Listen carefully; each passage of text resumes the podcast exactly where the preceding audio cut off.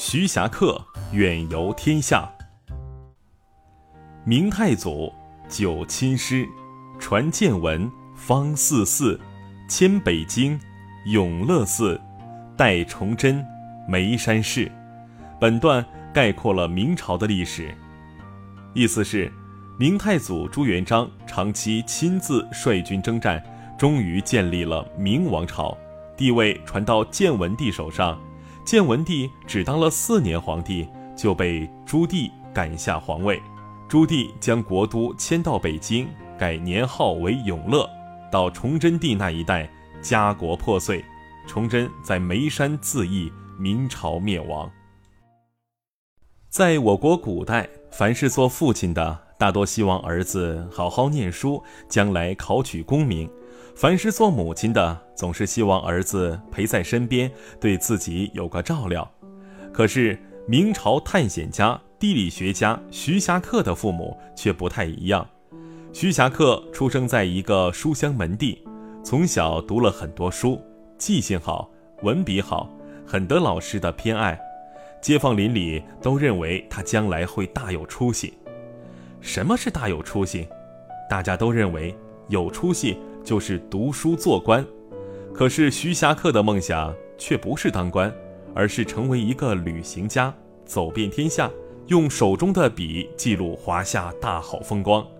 他把这个想法告诉父亲，父亲不但不觉得他怪，还非常欣赏，鼓励儿子：大丈夫就应该志在四方，在官场中削尖脑袋整日钻营，确实没有多大意思。从此，徐霞客越发游手好闲，渐渐荒废了学业。他在考试中落榜了，不过他和父亲都没把这当多大一回事儿。十八岁那年，父亲去世了。几年后，徐霞客娶了妻子，挑起了家庭的担子。然而，他始终无法忘记自己最初的梦想。几次想开口的时候，看到母亲鬓边一天天增多的白发，只好把离家远游的请求咽下肚去。父母在，不远游这个古训也沉甸甸地压在他心上。知子莫若母，徐霞客的母亲早已知道儿子的志向。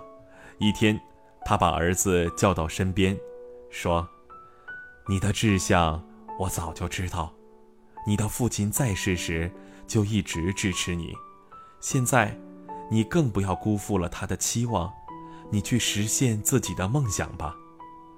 徐霞客又惊又喜，含着眼泪，重重的点了点头。很快，徐霞客安排好了家事，准备出门远行。起行前，母亲拿出一顶高高的帽子，郑重的交给儿子，说。这是我赶制出来的远行冠，古人出远门的时候都要戴这样的帽子，希望你带着它走遍天下，平平安安。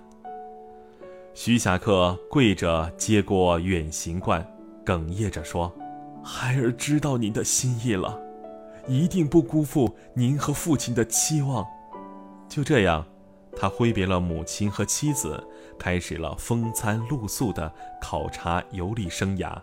历尽数十年艰辛，徐霞客写成了著名的地理名著《徐霞客游记》。